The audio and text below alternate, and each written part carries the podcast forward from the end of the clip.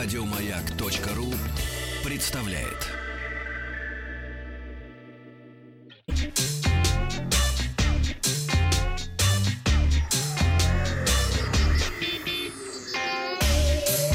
Страна транзистория.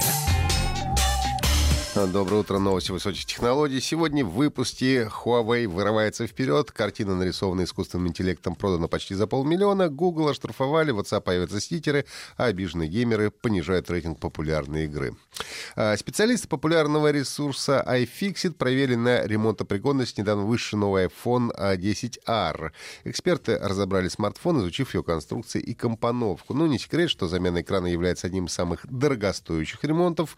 И тут для владельцев нового гаджетов есть хорошие новости. В iFixit выяснили, что установить в iPhone 10R новый дисплей не так уж сложно, как может показаться. Нужно открутить всего лишь два винта на нижнем торце, затем аккуратно отсоединить экран с помощью присоски. Отключив шлейф, можно установить новую панель. Таким образом меняется и аккумулятор. А вот если разобьется заднее стекло, в этом случае придется разобрать весь смартфон практически до последнего винтика, чтобы добраться до задней крышки, поэтому будьте осторожны. Специалисты предупреждают, чтобы вы не пытались все это делать самостоятельно, самостоятельно, поскольку после ремонта в домашних условиях смартфон, во-первых, теряет защиту от воды и гарантию. По оценке сотрудников iFixit, новый iPhone 10R получил 6 баллов из 10 по шкале ремонта пригодности. По итогам третьего квартала этого года китайская компания Huawei впервые заняла первое место на российском рынке смартфонов по количеству проданных устройств. А на долю Huawei пришлось 28,3% продаж смартфонов в России. Это в три раза больше по сравнению с аналогичным а, кварталом прошлого года. Всего в России было продано 8 миллионов 300 тысяч смартфонов за квартал. Это на 1,6% больше прошлогоднего результата.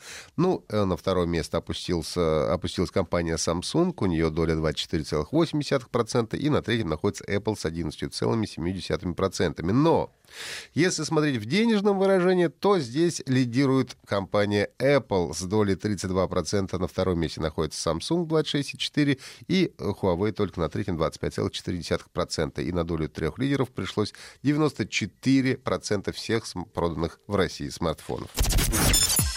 Картина, авторство которой принадлежит компьютеру, ушла с молотка за рекордные 432 тысячи долларов. А, по словам разработчиков с компании Obvious, после проведения ряда исследований и тестов, они пришли к выводу, что алгоритмы искусственного интеллекта способны подражать творчеству человека. Было решено создать самообучающуюся программу, а затем научить ее рисовать. Для того, чтобы расширить кругозор искусственного интеллекта, разработчики показывали ему множество различных картин. Это изображение природы, обнаженной натуры, портреты, натюрморты и так далее. Ну и в итоге команда пришла к выводу, что алгоритму лучше всего даются именно портреты. В результате э, картина «Портрет Эдмонда Беллами» на аукционе Кристис в Нью-Йорке ушел почти за полмиллиона долларов.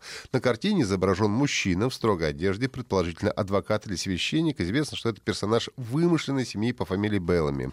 Изначально разработчики планировали выручить за работу э, от 7 до 10 тысяч долларов, но итоговая сумма почти в 45 раз превысила первоначальную ставку. Компания Google нарушила а, статью 15.8 э, Федерального закона об информации, информационных технологиях и о защите информации. В соответствии с ней операторы систем обязаны исключить из поисковой выдачи заблокированные в России интернет-ресурсы. Ну а теперь компания будет оштрафована. Поисковики, а, поисковик по требованию Роскомнадзора в течение 30 дней а, должен подключиться к Федеральной государственной информационной системе, содержащей перечень запрещенных интернет-ресурсов. По истечении трех рабочих дней поисковая система должна начать фильтровать результаты поиска.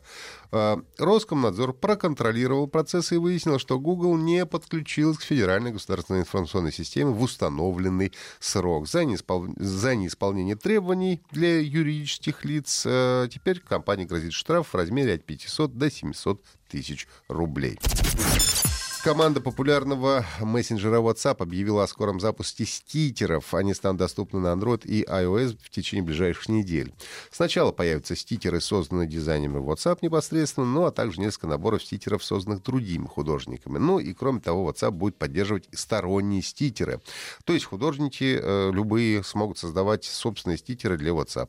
Приложение со стикерами можно будет опубликовать в Google Play Market или App Store. Скачавшие приложение пользователи смогут отправить стикер спикеры WhatsApp.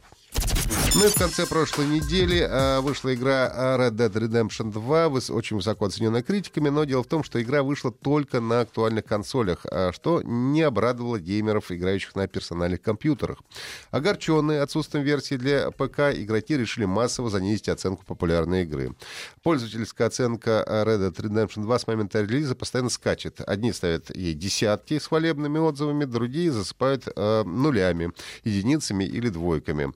Большинство низких оценок поступает от игроков на персональных компьютеров, которые в отзывах эм, ругают не сам боевик, а отсутствие его на платформе. Среди негативных отзывов э, немало сообщений от российских геймеров, которые жалуются на отсутствие русского языка в игре. Ну, там есть субтитры, а действительно озвучки полноценно нет. Red Dead Redemption 2 является приквелом к оригинальной э, игре, вышедшей в 2010 году.